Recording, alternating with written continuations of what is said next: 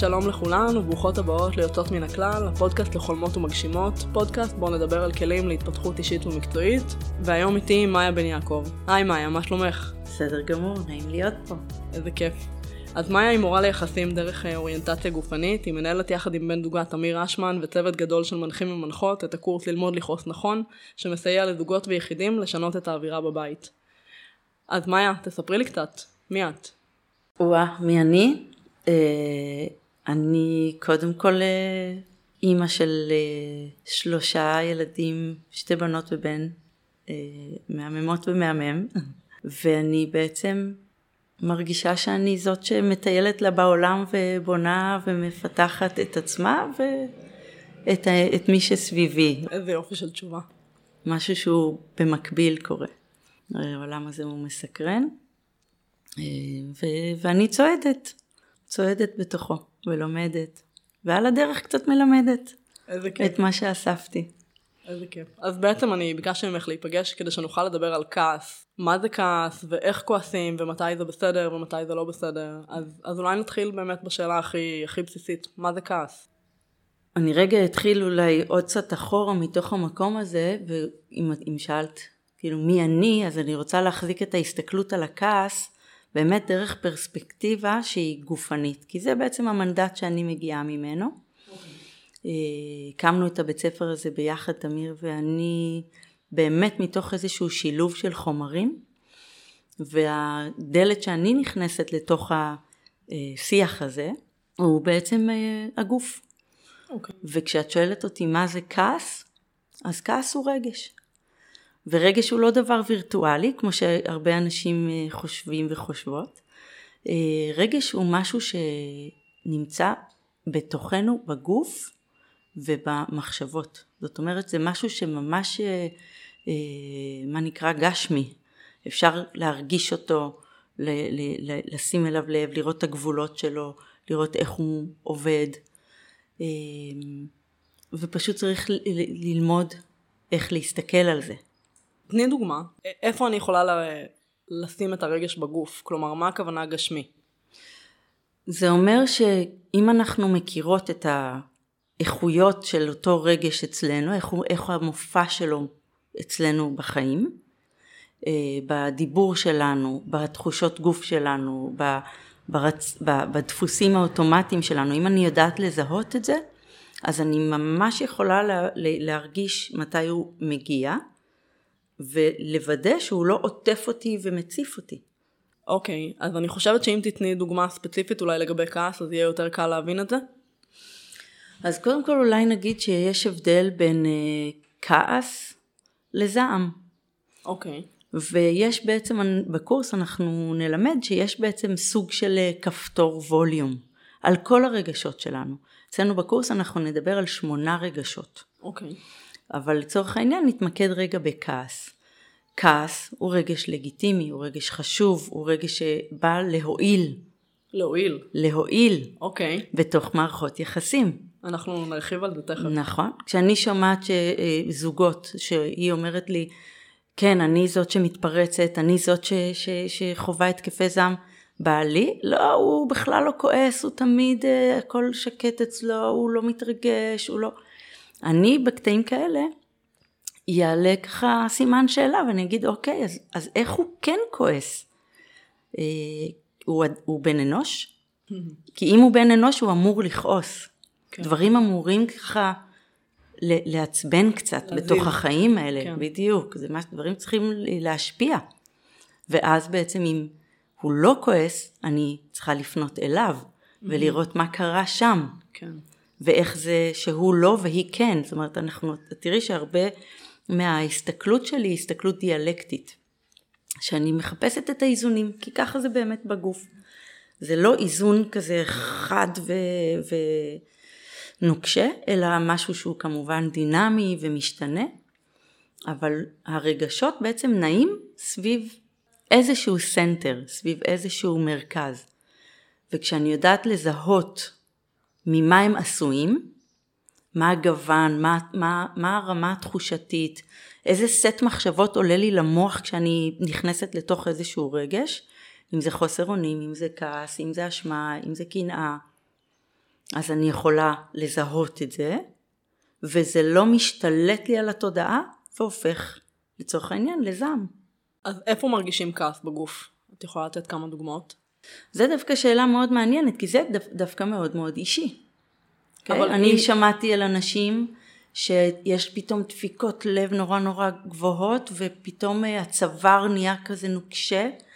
אה, שמעתי אנשים שהעיניים מתחילות להתרוצץ, התנועות מתחילות להיות נורא נורא מהירות, וגם שמעתי על אנשים שהם אה, פתאום נהיים נם, כאילו ללא תנועה, הכל נהיה ריק, הכל נהיה נורא נורא שקט, וגם זה גילינו ביחד בתוך, ה, בתוך העבודה שעשינו ביחד, שגם זה בעצם סימן גופני שמשהו לא בסדר קרה. הרי כעס עולה כשמשהו לא בסדר קרה בתוך סיטואציה. או שיש לנו איזושהי הצטברות של מתחים, של הרבה משהו לא בסדר אם קרו, כן. זה יכול להיות אי שם בילדות, זה יכול להיות אה, אתמול, זה יכול להיות בעבודה, זה יכול להיות מול הילדים, מול בן הזוג או בת הזוג. המון משהו אם לא בסדרים שקרו. אז איך אני יכולה בעצם להתחיל לשים לב לזה? אם אני חושבת על עצמי, אחרי הדוגמאות שנתת, אז אני, אני חושבת שאני יכולה לזהות איזשהו, איזושהי תחושה של חום כשאני כועסת. כאילו, כמו שאומרים, ש... עולה לי לראש, כאילו אני ממש מרגישה את, ה, את הראש נהיה חם, אבל עד שלא דיברת על זה, אז אני לא חושבת ששמתי לב לזה, כלומר רק ב, במחשבה אחורה, אז אם אני רוצה להחליט עם עצמי עכשיו ש, שאני רוצה להקדיש לזה יותר תשומת לב, יש לך איזה הנחיה? איך, איך אני, אז, מתי אז צריך אני לשים אגיד, לב? כן, אז קודם כל, יש פה כמה שלבים. כי את תראי שבגלל שאנשים לא נולדים עם הידע הזה, אנחנו לא נולדים ונולדות עם. ידע על רגשות. זה, אנחנו מגיעות לעולם בעצם כגוש קטן וחמוד של המון המון בלאגן ודברים ותסתכלו על פעוטות, הכל שם ברדק אחד גדול של רגש, נכון? יש צרחות, יש צחוק, יש נפילות, יש עליות. האדם, הבראשית של האדם הוא, הוא, הוא תנועתיות יתר, נקרא לזה. אוקיי. אוקיי? נח- נחבר את זה למשהו שהוא משהו מאוד מאוד אה, עם המון המון אפשרויות וככה ברדק. ולאט לאט תוך כדי החיים אנחנו בעצם נארגן ונסדר את זה. עכשיו, איך מארגנות ומסדרות? לפי הסביבה. בדיוק, הסביבה היא זאת שעוזרת בעצם או מעצבת אותנו מעצבת, כן. לתוך האדם שאנחנו, ואני אגיד שבסביבות גיל 24-25, ככה שהמוח יכול להתחיל לעשות אינטגרציות, יש כאלה שקצת לפני, יש כאלה שעוד אחרי, אז אה, אה, בעצם אפשר להסתכל לתוך התרמיל הזה שבעצם הכניסו לנו אליו המון המון חומרים במהלך החיים, ולהתחיל לעשות שם את הסדר, מה אני כן שומרת אצלי, מה פחות יעיל לי, כי ה... לא תמיד הסביבה, מה שנקרא, ההורים שלנו, בית הספר, התרבות שבה גדלנו, אה, הדת אולי שלפעמים אנחנו, יש לנו סוג של יחסים איתה, לא תמיד הם עצמם ידעו ללמד את הדרך היעילה והאופטימלית נקרא לזה, למרות שאין שום דבר אופטימלי, כדי, כדי לנהל את היחסים בתוך העולם. אני חושבת שמהסתכלות על העולם שאנחנו חיות בו היום, די בטוח להגיד שהסביבה לא הייתה המקום ללמוד בו איך לנהל את עצמנו. נכון, זאת אומרת, זה, זה עוד פעם, אם נסתכל שוב, לא באצבע מאשימה, על הדורות הקודמים, אז יש איזה, אפשר להסתכל על איזשהו אה, אה, ככה מאפיין, שבטח פה בארץ ישראל, שיש פה דורות שהגיעו אחרי טראומה, כולם. אם זה מהשואה, אם זה מעליות מארצות המזרח, אם זה, אלה עברו מעברה, אלה עברו את זה, אלה עברו, כולם עברו פה דברים. תוסיפי לזה עוד מלחמות, כן. תוסיפי לזה כל שנה לפחות אזעקה אחת או שתיים שצריך לחוות. כן, זה תלוי איפה את גרה. כן, מערכת העצבים של אה, האדם הישראלי. גבר ואישה, נכון. אנחנו נקרא לזה מערכת עצבים אדרנלינית. זאת אוקיי. אומרת שאנחנו מראש בתוך חוויה אדרנלינית, הכל, דרמ, הכל דרמטי, הכל דרמטי. הכל דרמטי. אני יכולה להגיד לך שאני אחרי הסשן הקודם בקיץ של האזעקות, אופנוע שעובר ברחוב עדיין מקפיץ לי את הלב. נכון.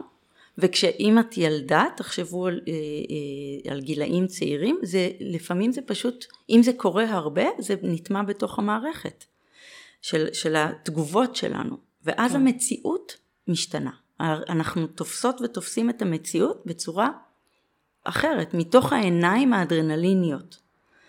והנה הכעס, אם הכל הופך, אם הכל כל כך נפיץ מסביבי, אז גם האדם עצמו יהיה נפיץ.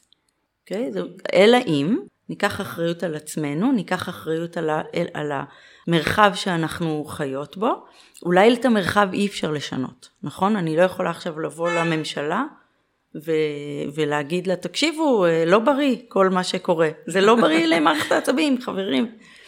אה, אני לא כל כך, לא קרובה לצלחת הזאת, אבל אני כן יכולה להוסיף לעצמי בחיים את הרמה המווסתת. זאת אומרת שאותו אדרנלין ישפיע הרבה פחות על היום יום שלי. אוקיי. Okay. וזה אומר שאני מחפשת אלמנטים שירגיעו את מערכת העצבים, שייתנו לה רווחה, שייתנו לה אה, איזושהי יכולת אה, התבוננות אה, רחבה יותר. זאת אומרת שאם קורה משהו מכעיס, אני יכולה לזהות אותו יחסית מהר. אוקיי, okay, אז בעצם את לא אומרת לא לכעוס, כי אמרת קודם שכעס הוא מועיל לנו. הוא בעצם נכון, כעס נכון. מאותת לנו על משהו שקרה כרגע שהוא לא טוב לנו, או שהוא לא רצוי לנו. נכון, הרבה פעמים זה יהיה אם מישהו עבר לי את הגבול, או יש לי איזה צורך שאני, שהוא לא מסופק ואני מבקשת ואין אליו דיאלוג, או משהו בתוך העולם הרגשי שלי, או יש, יש דברים שהם יכולים לעורר איזה, איזשהו אה, באמת אה, תחושה של רגע רגע צריך לעצור פה, צריך, יש שוב, משהו לא בסדר קורה. אז בעצם זה עניין של תשומת לב. כלומר... נכון, אז הנה זה משהו שכן רציתי לחדד. אז אם אמרנו שאנחנו אה, יחסית עם אדרנליני, מערכת העצבים שלנו מקודדת פחות או יותר בין 0 ל-100. אוקיי. Okay. כי ככה גם אמרנו שאנחנו ילדים קטנים, אז אין יכולת בכלל לזהות את הרגשות או את התחושות הפיזיות, ואנחנו נגיע לגילאים בוגרים בלי ידיעה שבכלל יש מנעד. Mm, ושבכלל יש לנו שליטה עליו. בדיוק. ויש לנו מנעד של תחושות, יש ווליומים שונים באותו כפתור ווליום, ויש לנו אפשרות לבחור, ולא רק הגוף מחליט עלינו, אנחנו יכולות ויכולים להחליט עליו. אה, ואני יודעת שהיום מאוד מאוד אה, ככה מקובל להגיד שאנחנו מקשיבות לגוף, להביא את זה באמת כאיזו אמירה בואו נקשיב אל הגוף. אז אני אומרת כן, אבל גם תלמדו את הגוף להקשיב לכם. אוקיי. Okay. אוקיי? Okay? כמו שככה בתפיסה של אוריינטציה גופנית, שאני ככה מובילה ומחזיקה, אנחנו שני אנשים. יש אותי ויש את הגוף שלי. אנחנו פה כדי לעבור את החיים האלה יחד. אנחנו לא יחידה אחת. מעניין. אנחנו בה ביחד. וכל אחד יש לו אמירות, וכל אחד יש לו רצונות, ולפעמים הגוף יש לו איזושהי אמת אחרת מהאמת שלי. אה, אפשר לראות את זה דרך האנטומיה מאוד מאוד בקלות. אפשר לראות אה, תגובות, אנשים אומרים לי לפעמים, כן, אבל מה שאת מבקשת זה לא טבעי לי. לא טבעי לי לעשות ככה וככה עם הגוף כדי להרגיש את הרגש או את התחושה. אמרתי, בסדר, כן, לא טבעי. אתה יודע מה הכי טבעי לי? לאכול שוקולד כל היום. וואי, לגמרי. הכי טבעי לי בעולם. מאוד. ויש אנשים שהכי טבעי להם בעולם זה לשבת כזה או לעמוד ככה שכל הגוף קצת בעיוות. זה הכי טבעי. אבל האם זה יעיל? האם זה טוב האם זה מיטיב? האם זה, זה, זה מאפשר לגוף להביא את, את המקסימום יכולות שלו? לא.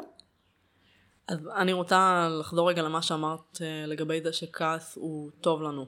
בעצם אני מניחה גם מה... את יודעת, מה, מהחיים ומההסתכלות על, עליי ועל מי שמסביבי, שיש איזושהי נקודה שבה הכעס הוא כבר לא טוב לנו. בדיוק. ואת הזכרת קודם את המילה זעם. נכון. אז שוב, אנחנו עדיין באותו כפתור ווליום. ברגע שאני כבר נותנת לרגש הזה להשתלט עליי ולהציף אותי, אז דבר ראשון, אני כבר לא רואה. אני מפסיקה לראות את מי שמולי. אני רואה רק את עצמי, ואני אגיד שאני נכנסת בעצם למימד של חרדה. אתם, הסיפור הוא שזעם הוא בעצם חרדה. אוקיי, תפרטי. יש עוד את אלה שמסכימות ומסכימים להישאר בחרדה, והם יודעים, יודעים, זה לא, זה, זה, זה לא כיף, לא, אין שם שום כיפיות, דרך אגב גם בכעס אין כיף, זה לא נכון. נעים, לא רגש נעים, מסכימה. אבל הוא, זה, זה הצבע שלו.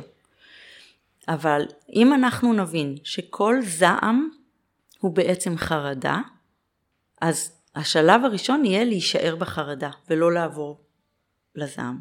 אז הכפתור ווליום, עוד פעם אני אעשה איזה סדר, מתחיל בזה שמשהו עבר לי את הגבול, משהו התחיל להפריע לי, משהו לא בסדר קורה. אני, אם אני לא שמה לב לזה, זה כבר מגיע לווליומים נורא נורא גבוהים.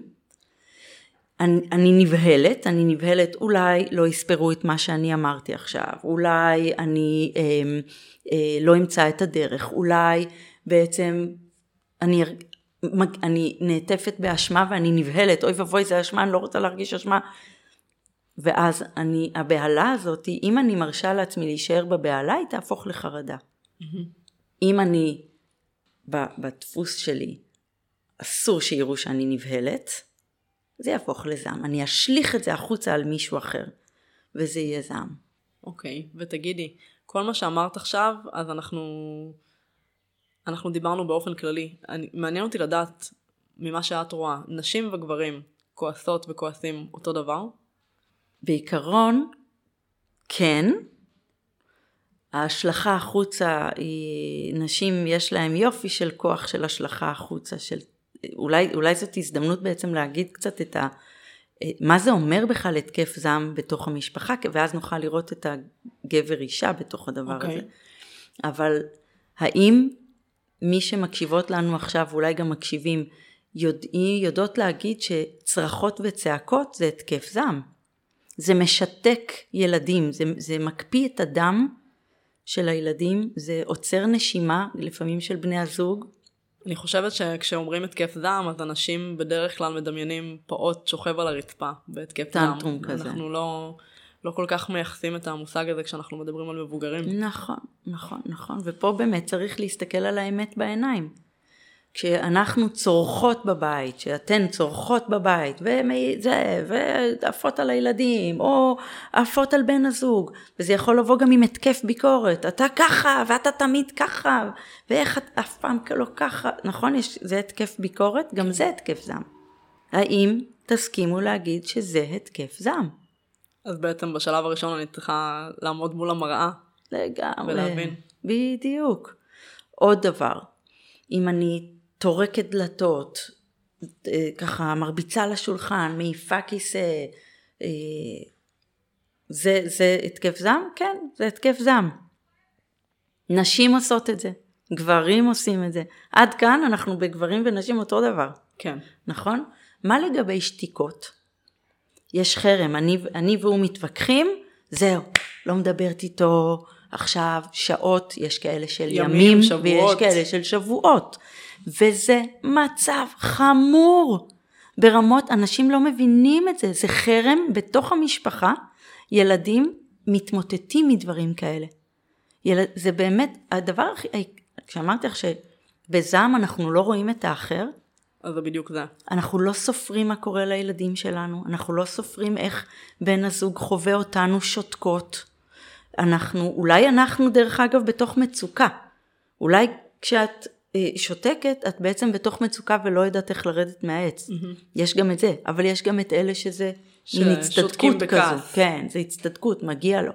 כן. ויש לכל אחד מהם מנעד, אבל בואו ניקח אחריות על הזעם של עצמנו באמת כאימהות, כבנות זוג, על, על, על איפה אנחנו בתוך הדבר הזה. עוד, רוצה עוד התקף זעם מאוד, מאוד מוכר? כן. וואטסאפ. משהו לא הכוונה? בסדר קורה, ואני מתחילה לשלוח מלא מלא הודעות. אני אומרת אני, אבל זה קורה הרבה להמון כן. נשים, אבל דווקא זה בכלל, זה לא פחות הדפוס אצלי, אבל מלא מלא הודעות, טק טק טק טק טק, מלא מלא מלא הודעות, או מגילה. אם שולחים מגילה ארוכה ארוכה ארוכה ארוכה שכבר אי אפשר לקרוא אותה. לא חשבתי על זה אף פעם ככה, את יודעת? הנה, זה גם התקף זעם, שהוא סלש התקף חרדה, נכון? כן. אנחנו בחרדה ואנחנו עושות משהו, חייבות לעשות, לעשות משהו. משהו. בדיוק, בדיוק. הצורך לעשות משהו. אז איפה אני יכולה לשים את הגבול בעצם בין כעס לזעם? כי לפי מה שאת מתארת, זעם הוא כבר מצב שהוא לא טוב לאף אחד, הוא לא טוב לי והוא לא טוב לסובבים אותי. ממש. ו... והוא גם לא יוביל אותי לשום מקום טוב. כלומר, אם כעס הוא בעצם אינדיקציה שקרה משהו ואני צריכה ל- לפעול כדי לתקן את מה שקרה, אז בזעם אני כבר לא שם. נכון. איפה, איפה אני שמה הלכת את הגבול? לאיבוד. הלכת לאיבוד ופצעת, פגעת את עצמך ואת כולם. כן. דרך אגב, משהו שכן חשוב להזכיר אצל נשים זה הלקאה עצמית. או, זה, בדיוק. בואי נדבר על שח- כמעט דילגנו עליו, אבל הלקאה עצמית, זה כן יותר מאפיין נשים. והן מתחילות לעבור, להסתכל פנימה ולהאשים את עצמן ו- ולהגיד אוקיי אני אתקן את זה, אני אתקן את זה ו- והעבודה היא פנימה והן לא מבטאות החוצה. קצת בדומה לאותו גבר שדיברתי עליו מהמם. בהתחלה. אז זה ממש ממש חשוב לשים לב אליו. כש, כשאת מתחילה סט של מחשבות, שיש מחשבות שמתחילות לרוץ פנימה ואני קולטת שהן רעות, הן, לא נעימות, הן, אני יורדת על עצמי, אני מכסחת את עצמי, רגע לעצור, להבין שאני בתוך התקף זעם, ומשהו לא בסדר קרה. מה לא בסדר קרה? מה אני צריכה לעשות? זה בעצם השלב הבא. זה ממש, אה, מה שאת אומרת פה בעצם, את בעצם מחברת בין איזושהי שתיקה ומחשבות, שכאילו אם בן אדם עומד מבחוץ הוא לא היה מגדיר את זה כהתקף זעם, או אפילו אם אני נמצאת באיזה. מחשבות כאלה, באיזה רומינציה, העלאת גירה כזאת, אני, אני לא, לא הייתי מסתכלת על זה בתור התקף זעם. זה, זה בעצם ממש, מחשבה חדשה. זה, זה ממש, זה בדיוק הרומינציה הזאת, שזה כמו באמת מחשבות חזרתיות, לופ כזה.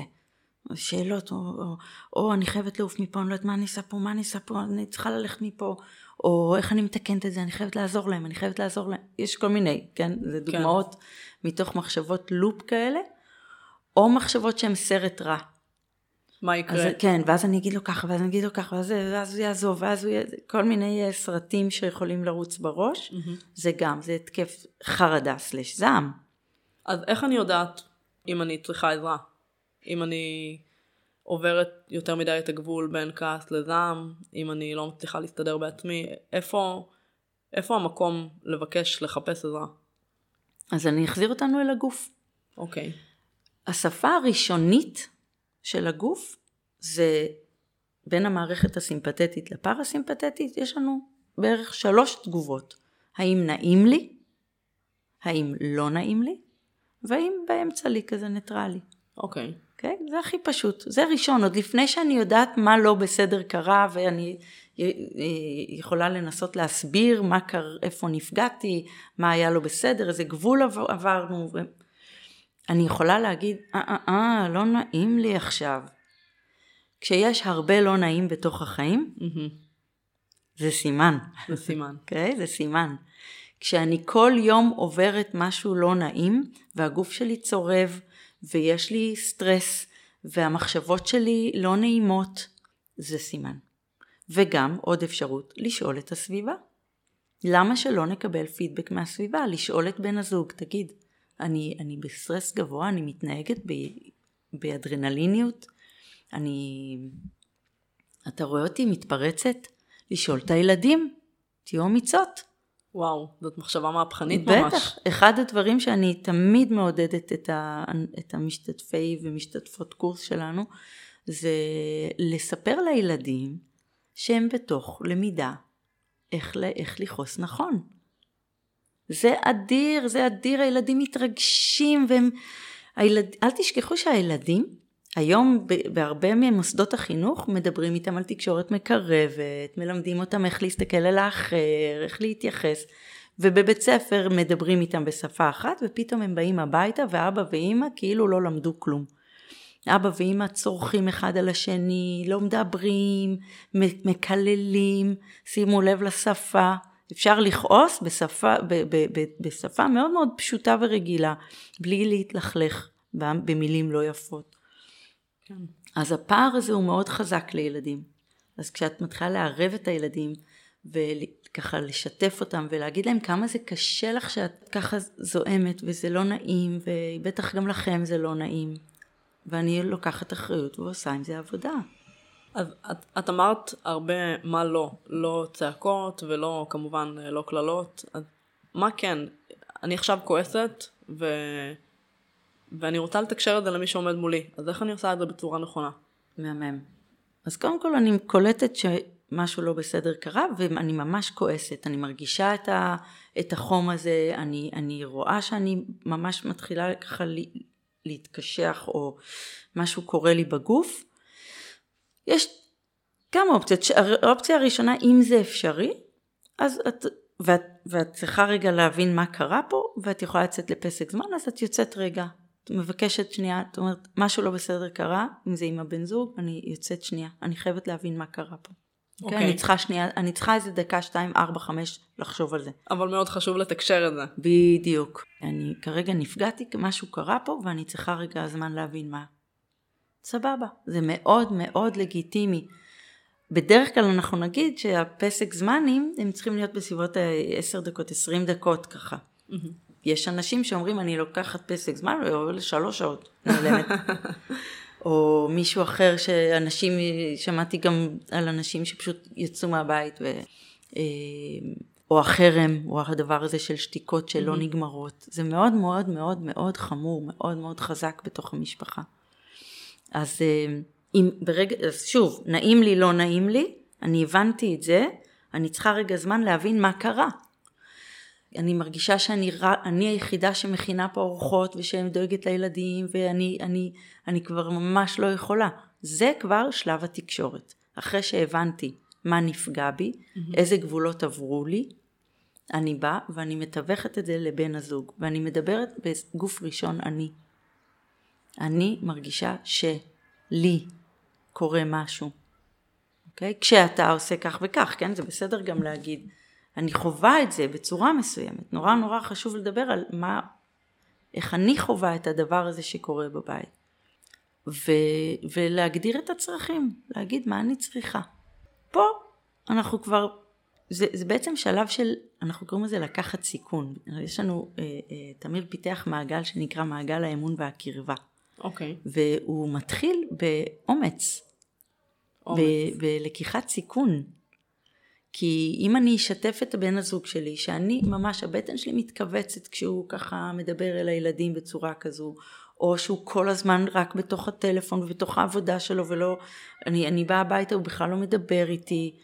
אם יש את הדבר הזה ואני משתפת, אני צריכה להיות מוכנה לזה שהוא או ינפנף אותי ויגיד לי, אוף, את עם הדברים שלך, אה, עוד פעם, זה נמאס לי, נכון? או שהוא יתקוף בחזרה ויגיד לך את ככה ואת בדיוק, ככה. בדיוק, וזה אנחנו נקרא לזה כשל אמפתי, נכון? אני צריכה להיות מוכנה לזה. Mm-hmm. שזה מה שנקרא לא בא לו טוב. כן.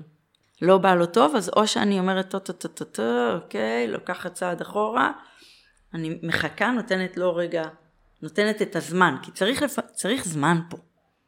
וזה הכוח החזק, ההשעיה. אבל אני כן מצפה שבפעם הבאה כן יהיה שם הקשבה אמפתית. Mm-hmm. אני, פה הנה גבולות.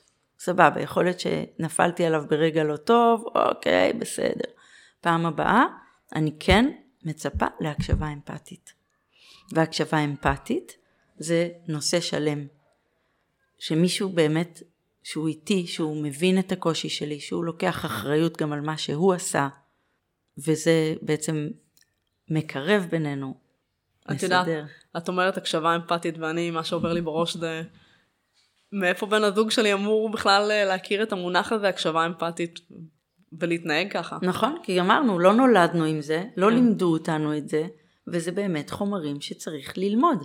מגיל, אמרתי, אני מבחינתי, מגיל 24-25, אנחנו אמורים לקחת אחריות על עצמנו, וללמוד את הדברים האלה, עוד פעם, כן, זה לא... זה לא בדיוק מהגיל הזה, אבל, אבל כאד, כאדם בוגר, כאדם בוגר, בואו ניקח אחריות על עצמנו, הנה מושג, תעשו גוגל, חפשו מה זה אומר, ת, ת, תלמדו את בן הזוג, תלמדו את הילדים, הילדים דרך אגב הרבה פעמים כבר יודעים את זה, כי זה באמת, כן מדובר נגיד בבית ספר, אבל... נכון, וגם נור... בגנים. כן, זה נורא נחמד שזה מדובר, אבל זה לא, אין, לא זה לא בפרקטיקה. כן. אז הנה, הפרקטיקה היא להכניס את זה לתוך המשפחה, לתרגל את זה בארוחת שישי. זה נשמע הזוי, אבל זה לתרגל. מערכת העצבים שלנו היא, היא, היא גוף. אם אנחנו הולכות לחדר כושר, עושות פילאטיס, עושות יוגה, עושות זה, ולא מתרגלות את השפה היומיומית שלנו, את התקשורת ביחסים, זה לא עובד. זה יישאר מפוצל. כן. אני מכירה אנשים שעושים יוגה ובאים הביתה וקוראים את המשפחה. כן. לא עובד.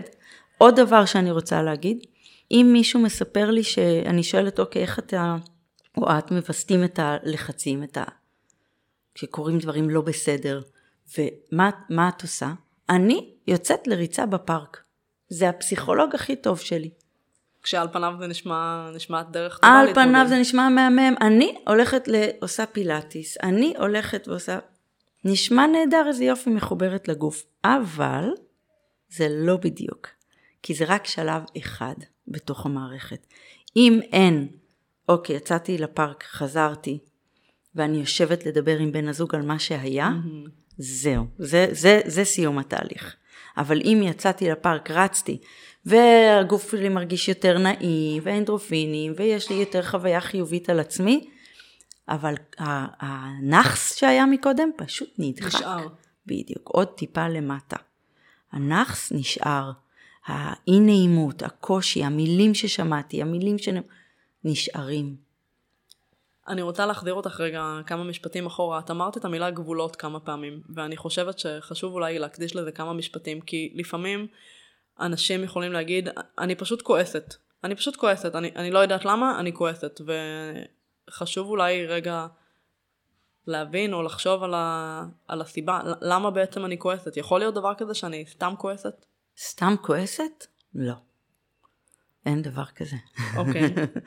אה, זה בדרך כלל יושב על, או על, אמרנו, או על חומרים מהילדות שאף פעם לא דיברנו אותם. אז אני, זה באמת מחבר אותי לעוד משפט כזה מייצג אצלנו בקורס. מה שלא מדובר, מתנהג. וואו. מה שאני לא הצלחתי לדבר אותו בתוך היחסים עם בן הזוג, אה, עם בת הזוג, עם הילדים, באיזשהו גילאים כמובן צריך להיות מותאם, עם ההורים, מה שאני לא מצליחה לדבר אותו, הוא יהפוך להתנהגות. וההתנהגות זה הזעם, כעס זה לא התנהגות. כעס זה ביטוי okay. אוקיי. רגשי. אוקיי. Okay. כעס זה הדיבור הזה שיש בו אסרטיביות ו- ו- ו- ו- ונוכחות. והוא לא נעים, ויש בו קול תקיף, וכי זה, זה, זה מה שזה. וזה בסדר. זה, זה, כן, זה לדבר את, ה, את החוויה. Mm-hmm. זה לדבר את הגבול. ההתנהגות הופכת להיות כבר הווליום המאוד גבוהים, ההתנה, מה שקורה בעצם מסביב. אז מה שלא מדובר מתנהג. זה משפט מצוין. כן, מאוד מאוד חשוב. אז, אז מאיפה התחלנו בעצם? משאלה של גבולות? מהשאלה של הגבולות. כן, זה אחד הדברים הכי חשובים בעיניי בתוך יחסים. וגם זה קשור לעד כמה מערכת העצבים שלי יש לה מנעד. תסבירי קצת. אם אני יודעת uh, לזהות ניואנסים בגוף, תחושתיים, mm-hmm. אז אני יודעת לזהות מתי הווליומים עולים, מתי הרצף התחושתי שלי uh, מתקשר.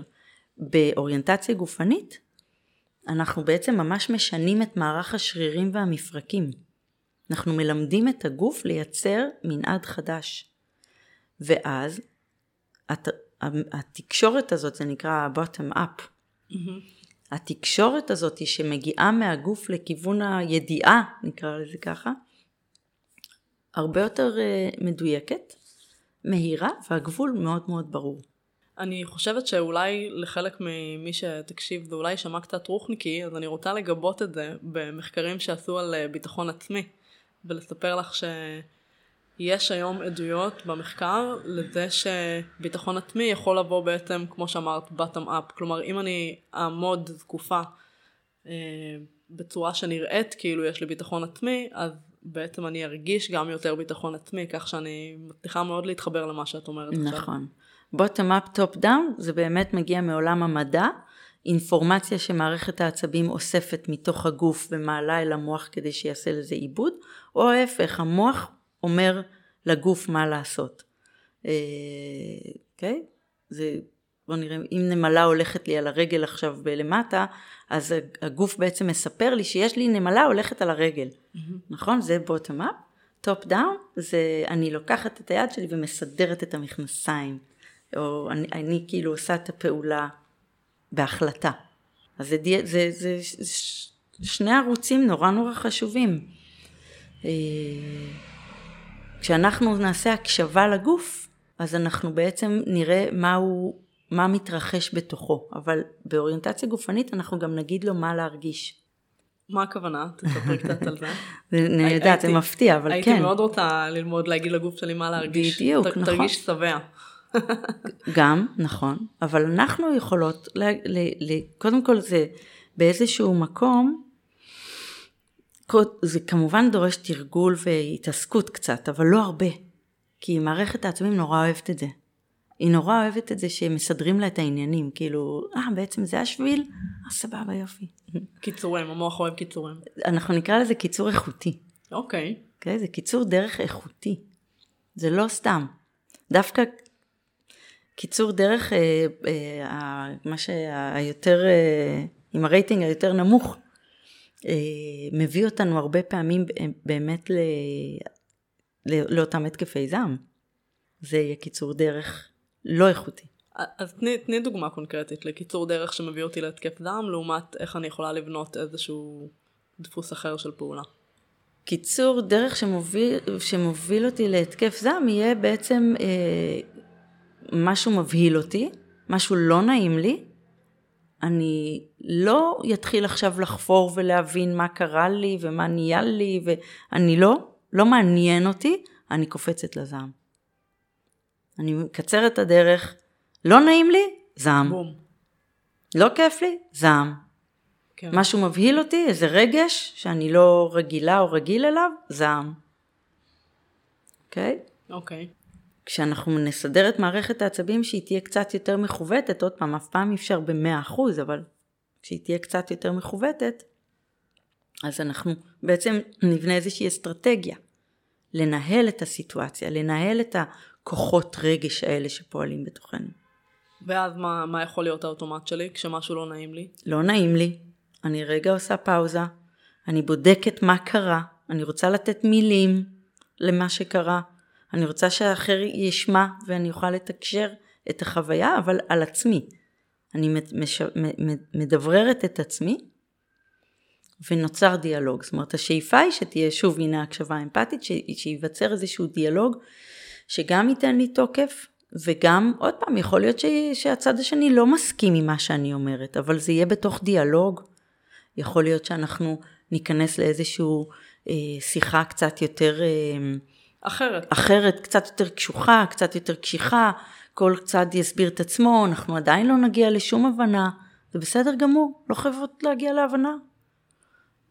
עוזבות בעצם... את זה, הולכים כל אחד, ארוחת ערב, ילדים, עושים זה, הכל טוב, ממשיכים, ביום למחרת ממשיכים, בוא, בוא נמשיך לדבר על זה. בעצם תהיה פה איזושהי תזוזה מהדפוס הרגיל, הקבוע שהיה עד עכשיו. נכון, ואנחנו קוראים לזה ריב ספירלי.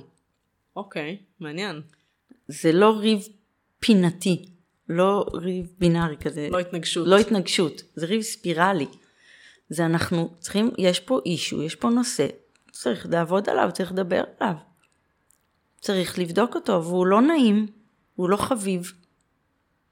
הוא, הוא, הוא, הוא קשוח, הוא מכאיב בתוך היחסים. אבל אנחנו לא ניבהל. מאוד מעניין. באמת, כל הדברים שאמרת מאוד uh, מעניינים. אנחנו מתקרבות uh, ככה לקראת סיום. אני רוצה לשאול אותך אם יש משהו שלא שאלתי ואת uh, רוצה להגיד, לספר? אה, בטוח אחר כך אני אזכר ש... אני חושבת שהחיבור הזה בין להבין דרך הראש ל... לווסת את מערכת העצבים או לכוות, אני אוהבת את המילה הזאת, למרות שאנשים mm-hmm. נבהלים ממנה, אבל לארגן מחדש או לא מחדש את מערכת העצבים, זה המתנה, שאנחנו רואות את הגוף שלנו גם כאחר, ובעצם צריכות לתקשר גם איתו כ... במקום איכותי ומיטיב ויעיל, כמו גם שבן הזוג, הילדים, גם הם האחר ממני, נכון? אני חושבת שהמתנה היא בעצם הידיעה שאפשר לעשות את זה. אני חושבת, יש איזושהי אמונה ש... שפעם המדע תמך בה, שהמוח באיזשהו גיל מפסיק להתפתח ואי אפשר יותר לשנות, והיום יודעים שזה לא באמת כך. נכון. הוא גמיש, הוא מתפתח, הוא לומד, כל הגילאים. אוקיי, אני רוצה לשאול אותך שאלה אה, לסיום. מה אני יכולה לעשות אחרת מחר בבוקר?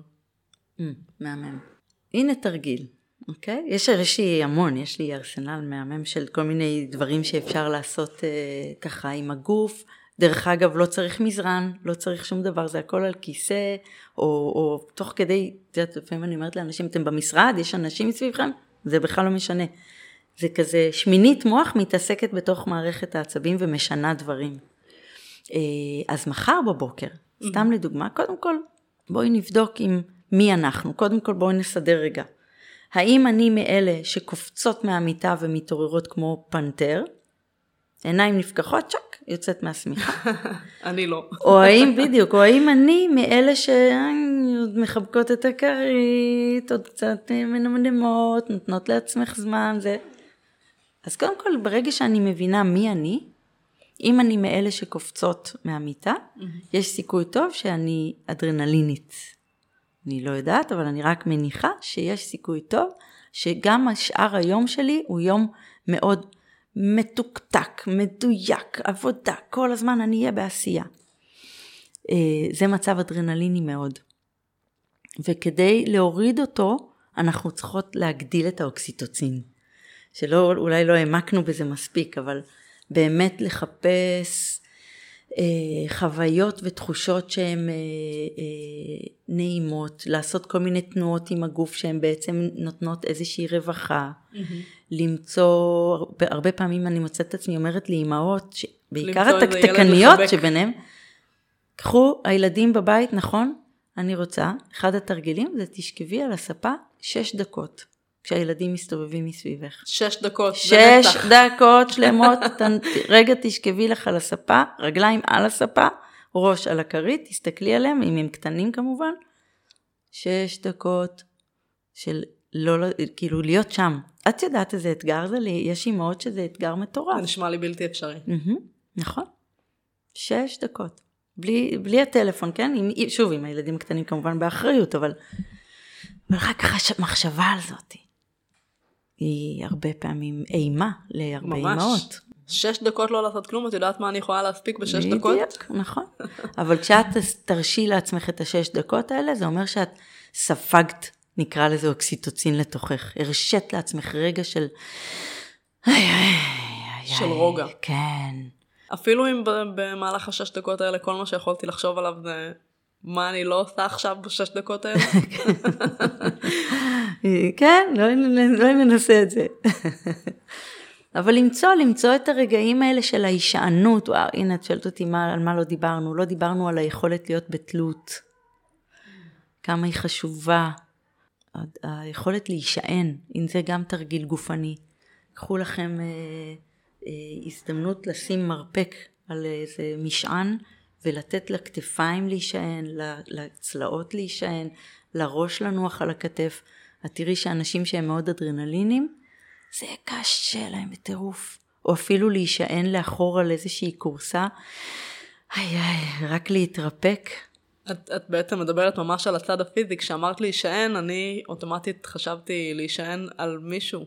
גם, זה עוד שלב. כן. בוא, בואי נראה, האם אפשר באמת ככה להעביר משקל לבן הזוג, ככה לתת איזו הישענות, אפילו על חברה, אפילו זה לא משנה, לתת את המשקל שלנו על אדם אחר, נקרא לזה להכביד את עצמנו על מישהו אחר. כן. ולראות שהכל בסדר, שהצד השני יכול לשאת, שלא נבהל, שאני לא נבהלת. אוקיי? גם, שוב, תמיד בגבולות. האם אני כל הזמן נשענת? האם אני כל הזמן תלויה? האם אני כל הזמן נותנת האם אני כל הזמן מתקשה והכל קשה? זה גם, איפה הגבול? כן. אה, עוד נושא שלם שלא דיברנו עליו ולא ניכנס אליו זה alignment, אבל אה, זה ה center, זה איפה ה center שלי נמצא. קצת הכנסתי אותו, כשהרגשות נמצאים בתוך איזשהו מרכז של עצמנו, הם לא יברחו לנו לגבולות. Mm. אבל זה נראה לי עוד נושא שלם שאפשר... זה, כן, זה נושא לפרק אחר.